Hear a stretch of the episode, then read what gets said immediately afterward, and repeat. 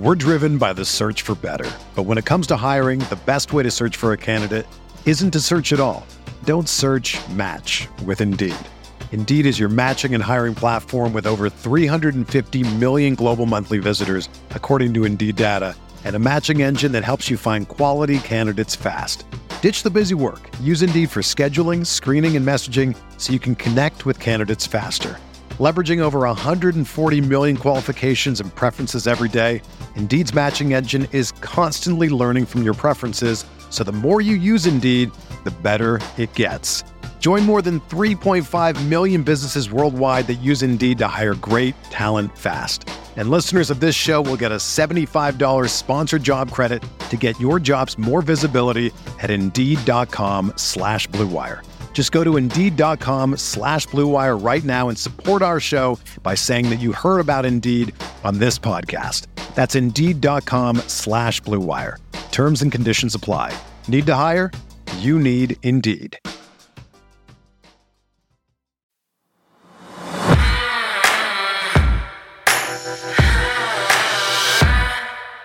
So Lamar Jackson's counteroffers to the Ravens have frequently been speculated. But for what we believe is the first time, a report surfaced Thursday that clearly states he countered for more fully guaranteed money than Deshaun Watson. Yeah, we'll dive into the specifics of that ESPN report and also share where Lamar has sought guidance from throughout this negotiation process despite representing himself. I'm Bobby Trossett alongside my co host Sarah Ellison. It's Friday, February 24th, and this is your morning Ravens update from inside the vault.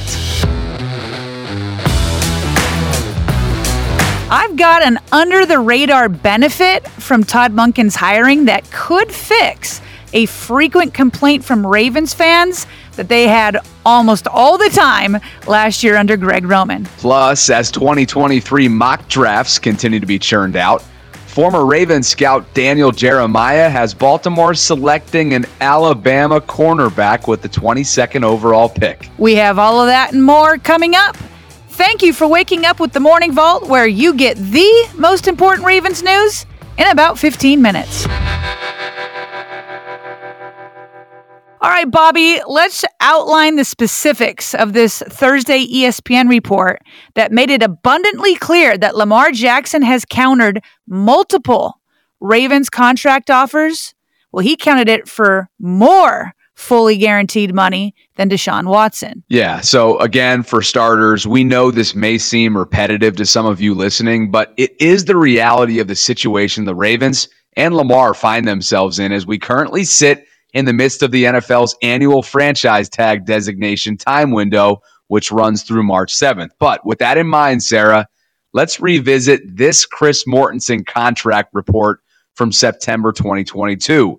At the time, Mort wrote that Jackson turned down a five-year, $250 million contract that included 133 million guaranteed at signing.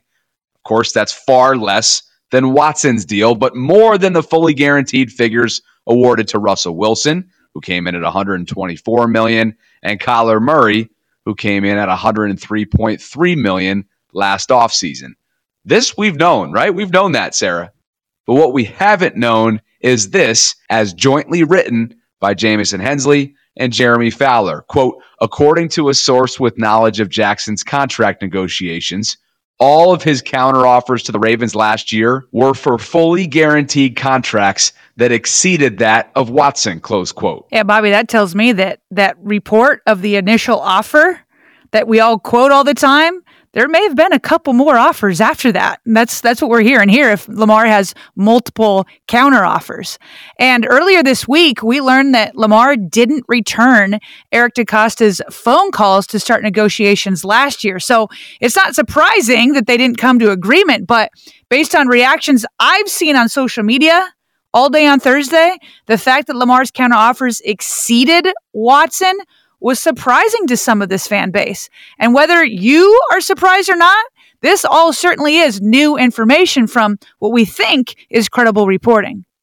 And what else is new is that ESPN's Dianna Russini tweeted Thursday that while, yeah, Lamar represents himself, and we all know that, she wrote he is, quote, not negotiating alone.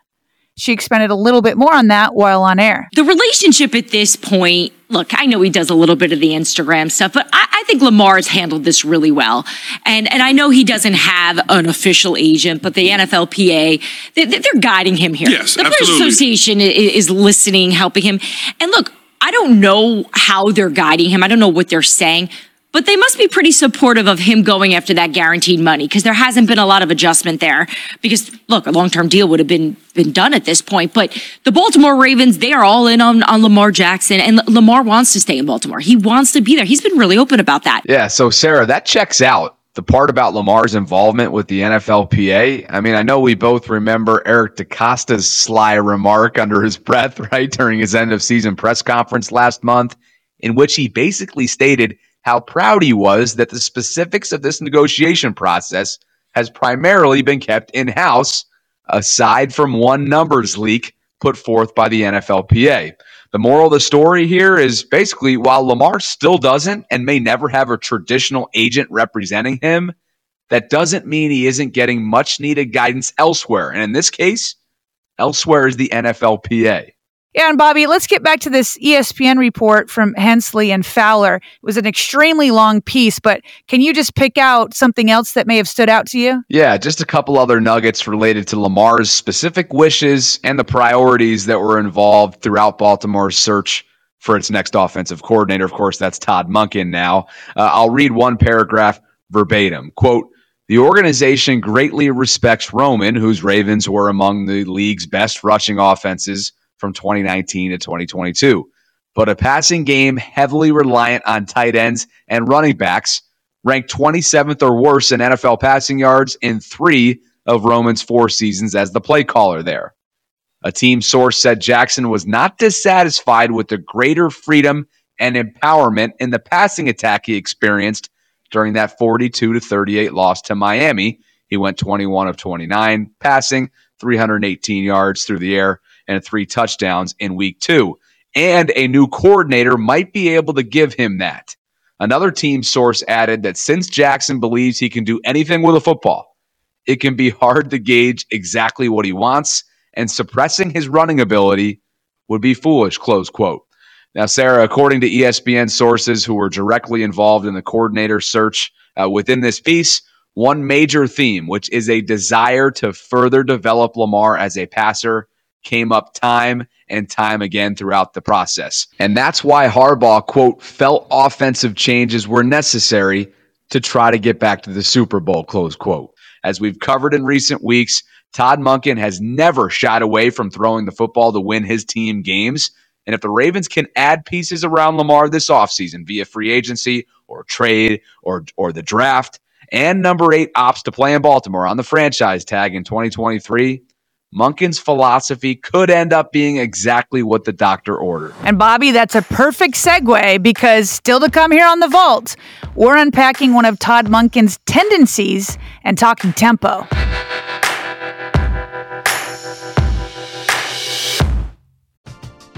We're driven by the search for better. But when it comes to hiring, the best way to search for a candidate isn't to search at all. Don't search match with Indeed. Indeed is your matching and hiring platform with over 350 million global monthly visitors, according to Indeed data, and a matching engine that helps you find quality candidates fast. Ditch the busy work. Use Indeed for scheduling, screening, and messaging so you can connect with candidates faster. Leveraging over 140 million qualifications and preferences every day, Indeed's matching engine is constantly learning from your preferences, so the more you use Indeed, the better it gets. Join more than 3.5 million businesses worldwide that use Indeed to hire great talent fast. And listeners of this show will get a $75 sponsored job credit to get your jobs more visibility at Indeed.com slash BlueWire. Just go to Indeed.com slash BlueWire right now and support our show by saying that you heard about Indeed on this podcast. That's Indeed.com slash BlueWire. Terms and conditions apply. Need to hire? You need Indeed. When you need mealtime inspiration, it's worth shopping Kroger, where you'll find over 30,000 mouthwatering choices that excite your inner foodie. And no matter what tasty choice you make, you'll enjoy our everyday low prices, plus extra ways to save, like digital coupons worth over $600 each week. You can also save up to $1 off per gallon at the pump with fuel points. More savings and more inspiring flavors make shopping Kroger worth it every time. Kroger, fresh for everyone. Fuel restrictions apply. So, Sarah, we've covered Todd Monken and what he could bring to the Ravens offense, but there is one new element that he's looking to bring to Baltimore that I know you feel like fell under the radar this week. What is it? Yeah, I did. And maybe it's because I personally missed it the first time around until other reporters in town pointed it out. And it's something Ravens fans complained a lot about the last few years. And that's how often the play clock would run down to zero. I mean, it often felt like the offense had to rush to the line of scrimmage under Greg Roman. And if they didn't quickly snap the ball off, either John Harbaugh would be forced to burn a timeout or a delay of game would be called. And so the hope is that Monken can turn around that very frustrating trend. Now, at one point while introducing Monken, Harbaugh was talking about Monken's flexibility of running different systems and personnel groups. But then he added that the new OC can be flexible with tempo. Different kind of tempos, huddle, no huddle, real fast, controlled tempo, call plays at the line, don't call plays at the line. I mean, these are all things that you talk about, things that he brings to the table that he's really, I just think, very versatile with. And that's going to be very valuable for us. You know, Sarah, you and I sat through countless press conferences with Greg Roman over the years where he was asked about clock management and picking up the tempo. And he did not hide the fact that he purposely kept things on the slower side. Yeah, I mean, specifically, I remember the last time he was asked, and it was just in December. And he characterized his approach as a quote, race to be in control. So he said on average, the Ravens offense snapped the ball about four seconds later than uh, other NFL teams. And over the course of a 70 play game, that calculated out to be about four and a half to five minutes more of the game clock on the Ravens side, preventing the opposing offenses from even touching the ball at all. Roman called that a quote treasure. Yeah, and that is a legitimate strategy. That said, if there was any sort of hiccup, then they wasted timeouts or lost yards with penalties. And in that case, they lost control, and it happened just way too often. Way, way too often, Bobby. And it almost felt like there wasn't enough versatility to change things up when needed. And that's where Todd Monken enters the picture. He seems to have a different philosophy. While he was telling reporters earlier this week about how the game has changed over the years, he emphasizes, we remember, creating space and using players' athleticism for more explosive plays. And then, then he talked about all the well, this is the key word of the topic. He talks about having a fast tempo more often in today's game. Now it's utilizing um, athletic quarterbacks. The game has changed. It's changing from, you know, one time it was uh, taller you know, pocket passers. And now you're seeing more shorter athletic players. The game has changed in terms of using their athleticism, using players' athleticism is what they what they bring to the table. Because the game is about space. It's about being explosive. Well, how do you create explosives? Well, part of it is creating space. So that's probably the biggest thing is how do you find a way to incorporate that uh, into your offense. I think also being no huddle, some tempo um, what that provides. That creates because we were all no huddle. It's a little bit different then because of the the dynamics of a signal system, and then you know the green dot to the quarterback. So you have to work through some of that. That'll take some working through, but um, just a it's a speed bump, not a hurdle.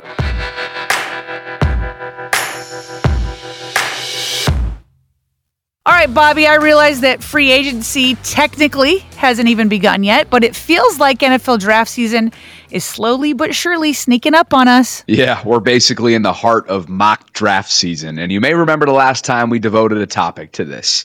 It was when former Ravens scout Daniel Jeremiah had Baltimore selecting Florida QB Anthony Richardson with their 22nd overall pick in April's draft, which of course got the people going. In his latest mock, though, Jeremiah went with Alabama cornerback Brian Branch. Yeah, Bobby, Brian Branch, that sounds like a best player available kind of a philosophy over need.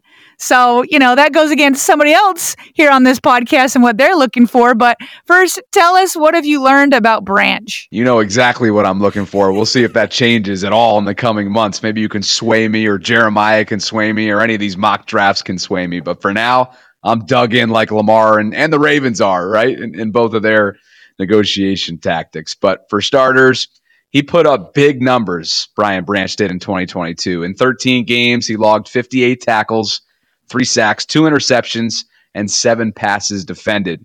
As Jeremiah wrote, quote, Ozzie Newsome is still in the building, and Alabama players will always be coveted by the Ravens. Baltimore will value Branch's versatility and playmaking ability, close quote. Yeah, no question. Baltimore has gone to the Alabama well quite often over the years, and in some cases it's paid off. Let me just, you know, there's the Marlon Humphreys of the world, Bradley Bozeman, and CJ Mosley.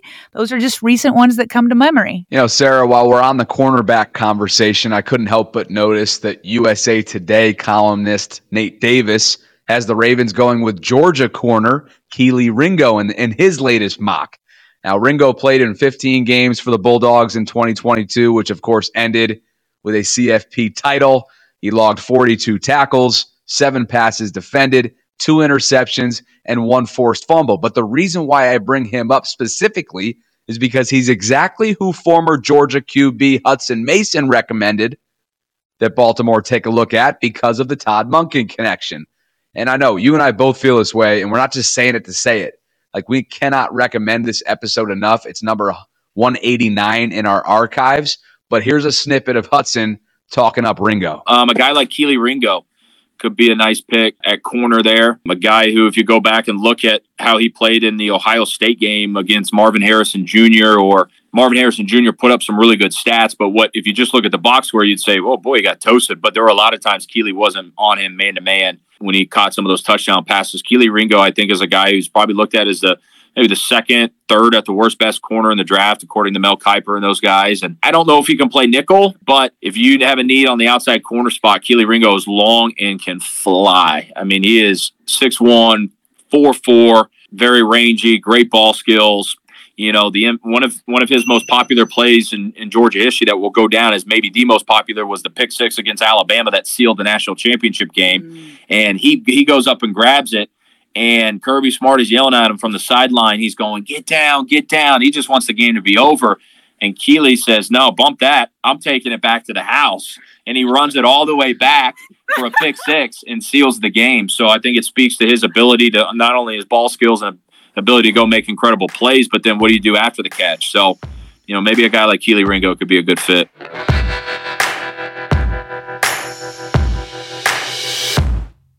And before we fly, some other quick news items you need to know.